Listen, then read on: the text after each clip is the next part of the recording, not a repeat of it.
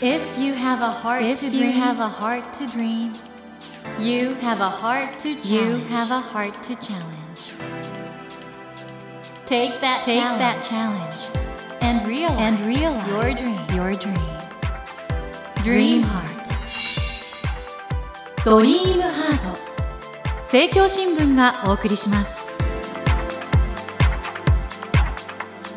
皆さんこんばんは茂木健一郎です 東京 FM のスタジオから全国38局ネットでお届けしています。ドリームハート。この番組は日本そして世界で活躍されている方々をゲストにお迎えしその方の挑戦にそして夢に迫っていきます。さあ今夜お迎えしたお客様は女優で歌手の島田佳穂さんです。島田さんは1974年にテレビドラマ「頑張れロボコン」で子役としてデビューし1982年には「シンデレラ」でミュージカルの初舞台を踏んで以来「レ・ミゼラブル」「ロミオとジュリエット」「ウエストサイドストーリー」など数々のミュージカルに出演されてきました。また「飢餓海峡」など数多くの舞台にも出演され芸術選奨文部大臣新人賞や紀ノ国屋演劇大賞個人賞など多くの賞を受けるなど現在もご活躍中でいらっしゃいます。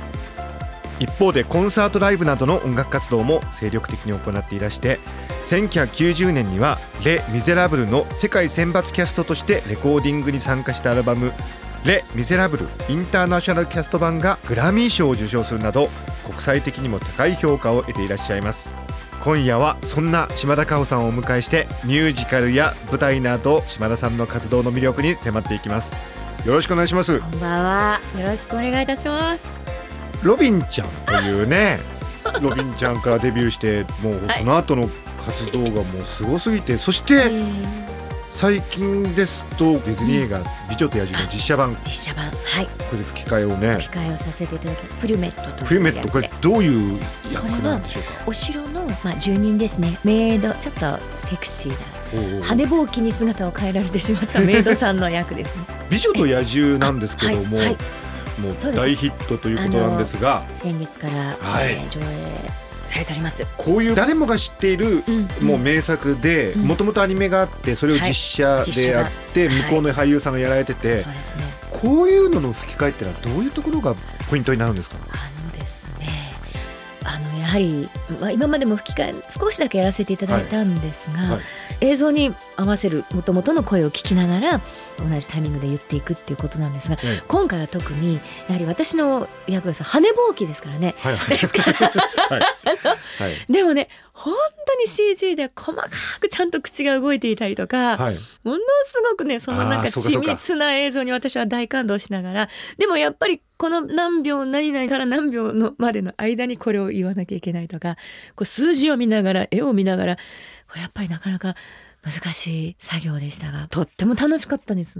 あのアメリカではね、はい。声優さんのことはボイスアクターっていうじゃないですか、うん。それで僕がやっぱいろいろ聞くと歌も含めてはい、ものすごいレベルが高くてまたファンの目もうるさいってわけじゃないんですけどうん。すごいだからそういう意味においては要求されるレベルが高い。まあもちろん島田さんレベルものすごい高いところでやってらっしゃるんですけどえー、とんでもないです。もう、あの、でもやはりそのディレクターの方の、もう非常に的確で、はい。細やかなディレクションっていうのはなんかもう、あったんですね。えっとディレクターどんな方だったんですか？あの日本人の今回の映画のためのい全てをディレクションされている方でして、へ音をもうすぐにアメリカに送ってでアメリカであチェック。きちっとチェックがあって何かあればまた戻してやり直しをしてっていう。だから録音は全部一人ずつなんですねそうなんですか？すごく孤独な作業でしたよ。うわじゃあもう本当にもうスタジオ入ってすはいっごいはい。緊迫したね、そうですね。なので他のもうすでに入れていらっしゃるその方のお声があるとちょっとほっとして、その声を頼りにでまだ入れてない方の間があったりとかいろんなそういう中で本当に個々の声をそれぞれこうしっかりと作り上げた上で試写会で初めてそれをこういうことになってたんだっていうへえとても新鮮な経験でした。もう大ヒット中なんですけど、この美女と野獣、皆さんぜひまだ見に行ってない方はそうですね。劇場に行ってください。そしてはい、一回行った方も二度目、三度目ね。え、あの、英語版、日本語吹き替え版、代わり番号に何度でも。そうですね。代わり番号にいただいてひ一粒で二度美味しい。そうですね。そしてですね、島田さん、今回は、ええあの、この素晴らしい、サウンドオブ島県。ありがとこうございます。の島県さんっていうのは、なんかご縁があるんですか、この方？え、あの、そうですね。まええあ、ちょっとなんかご縁があるんですね。あの、以前、こちらの番組にもお邪魔させていただきました。ええ出していただきました本当にお世話になりましたあの。、パートナーの島県さん、本当素敵な方で。いや、ありがとうございます。いやあのね、収録の後ね、いや、もう、ゲスさん、素敵な方だったって、すごく感動して帰ってきました。いやいや、これがあの、6月6日、池袋の東京芸術劇場、コンサートホールで行われるということで、はい。これあの、どういう企画だっておっしゃってますこれは？実はその、6月6日がはい島県のバースデーなんですおね。ーおーおー それで、はい去年は6月6日に66歳になったんです。で、もう6666で、はい2016年でもあったので、とにかく6が5つ並んじゃって、これはもうめでたいと。これはめでたい何かやろうっていうことで、はいオーケストラのコンサートを、まあ、昨年東京ニューシティ管弦楽団の皆様とご一緒に東京芸術劇場で行わせていただいたんですがおかげさまでもう本当にそれが大好評で。もうまたやりましょうというふうに言っていただきまして今年もまた6月6日に同じく東京ニューシティ管弦楽団の皆さんそして東京芸術劇場にて行わせていただくことになりました。前回も本当に豪華なゲストの皆さんにお越しいただいたんですが、はい。えー今回森山良子さん、うん。山崎まさよしさん、えーそしてもう世界的なサックス奏者の須川展也さん、はい。それから去年宝塚を退団された星組のトップスターでいらした北翔海莉さん、はい。まあ、そしてちょっと端っこの方に島田か でも本当にだから仲よろしいんですね。島県さん、お旦那いや様と。どうでしょうね。もうなんかでも気がついたら結婚あら23年？もうあの23年何がポイントだったんですかあのいやもちろんあのえー島県さんははい。本当素敵な方ですけど島田佳穂さんみたいな大スターでしかもこんなにお綺麗で何がポイントというか 私は決め手は、決め手はねうん、あのこれは間違いなくピアノに騙されたんです。あら。初めてピアノを聴いた時にわなんて素敵な聞いたことない音色って思って、わこの人のピアノで歌いたいって思っちゃったんですね。まあピアノでね島県さんのピアノで歌うということについては、まあ例えばじゃあ結婚しなくても、まあ歌えるかもしれないですけど、それは結婚ってことになったのはどういう、なんでしょうね。よくわかんないんですよ。まあでも初めてはい。一緒に曲を作りましてね、はいまあ先に島さんが曲をええ作ってくれて、ええ。まあ、とてもロマンティックな曲で、えなんだろうこれって。うんもう1時間ぐらいでバババッと私は詩がかけちゃったんですね。まあ、ちょっとそれが出会いの曲だったというか、ちょっと悲しいあ。失恋の歌だったんですけども、で、それを作った時に、ちょっと周りのミュージシャンの仲間の方とかから、はい。二人はいいんじゃないの？なんて言われて、おー。なんか、こう気がついたら、じゃあお別れの曲を一緒に作ったのがきっかけで出会ったという。そういうことだったんですへえいや本当でも素晴らしいカップルでありがとうございます。才能のある者同士がペア組んでこういう仕事も一緒にされることもあるという。ご家庭ではどういうお話をされてるんですか？お話ですか、はいいや、普通だと思いますよ。夫はやっぱりもうバラエティ番組とかもお笑いとかも大好きでよく見てますしね。あの、ずっと音楽の話してるとかそういうことじゃなくて？全然そんなわけではないですね。寝るときはね、落語聞きながら寝てますしね。へ 落語だ大好きなんですよ。でなんかでも落語とジャズって結構ああのそうですね。通じ合ってるものがあるのかななんて。即もありますしね。そうですね、そうですね。なので、もう本当に全然うちでは普通だと思うんいやいですけど、ね。や今回は神回だな。というわけでえ島県さんのサウンドオブ島県はい、これ6月6日 東京芸術劇場コンサートホール。はい。チケットも売り切れかもしれないけどひょっとしてあるかもしれないし、あーちょっとチェックえぜひぜひお問い合わせしていただきたいんですが。しかし島田さん、忙しすぎですよね、ますいさらには7月からこの TBS 赤坂アクトシアターで始まるミュージカル、はい。ビリー・エリオットリトルダンサーこれ、はい。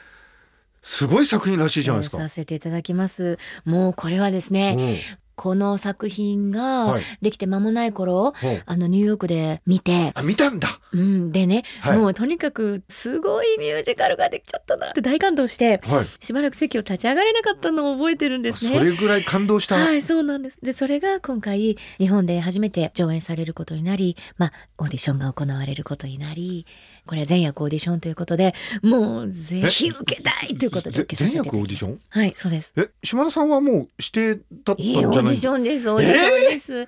もう本当ですか？はい。とにかく海外の、あの、もともとリトルダンサーの映画を作ったチームが、ミュージカルも全部作ってらっしゃるんはいですね。はいはいはい音楽がエルトン・ジョンが書いてっていうことになって、でもうとにかく全部彼らのそのオーディションをパスしなければ出られないということで、もうちょっとミュージカル人生をかけるという思いで受けました。あじゃあ本当にガチでガチでした。ウェルキンソン先生というこれ本当に大事な役じゃないですか。そうですね。このビリー・エリオットというお話は、1980年代の、はい。まあ、イギリスの炭鉱の街が舞台なんですけれども、はい。まあ、非常にこう社会背景も厳しく辛辣に描かれてるんですが、うん。大不況の嵐の中で炭鉱町の人たちが明日をどう生きるかって必死な中ビリーという少年が、まあ、早くにお母さんを亡くしてしまって。で、お父さんにまあ育てられてるんですけども、まあ、とにかく強い男に育てたいってお父さん思うんですが、ビリーがなぜか突然、ダンスの これなんかボクシングやってるんですよね 本当はあ、そうです。あ、ボクシングのなんか練習をこうんうしてるんですが、ふーっとこうバレエのクラスに紛れ込んでしまって、で、なんか踊ってたら楽しくなっちゃって、うんうんで、そこにまあ教えてたそのウリキンソン先生という先生そが、の役をやられるんですよねそうなんです。この先生が才能を見出してくれるこの子いいかもしれないと思って。でももちろん大反対を受けますよね、ビリーが。もうダンサーを目指す。でもその大反対を仕切って、その夢をどう叶えていくかというそういう話ですね。なんか当時のイギリスでは、はい。男性がバレエを踊るってことがちょっとなんかイメージ的にっていう風な描かれ方もしてるみたいですね。でまあ、特に男らしくあれという、まあ、そのタコのね町でもやっぱり特にそういう考え方だったのかな。その中でリリーがウィルケンソン先生が唯一なんとか彼をロイヤルバレエスクールに入れたいと奔走するんですね。これね、それ最後は白鳥の湖踊るらしいじゃないですか。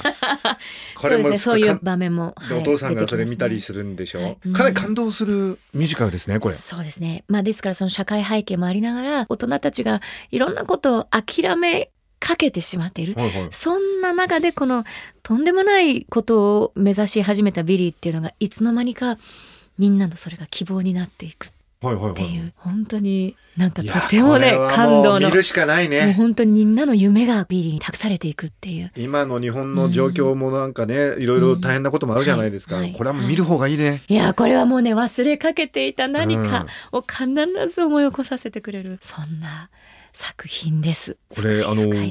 この作品においてね、はいビリーの才能を見出すのがウィルキンソン先生で、はいその役を島田さんが今回やられるんですけどはい島田さんがその歌手デビューされるきっかけってそのなかにし礼さんあが見つけてくださったってことなんですか？ね。ええ、あのまあもともとはその子役として、はいはい。まあ、デビューして、まあ、テレビドラマやっていたんですけれども、まあ、どうしても子役から大人への切り替えの時期ってあのなかなかあ難難しかったりしますよね。でそんな頃に本当にたまたまやはりそれもその当時のマネージャーさんがはい。中西礼さんとご縁があって、えで、まあ、その頃ちょっとアイドルブームだったんですね。うんうん前年が松田聖子さん。とか、はいはいはい。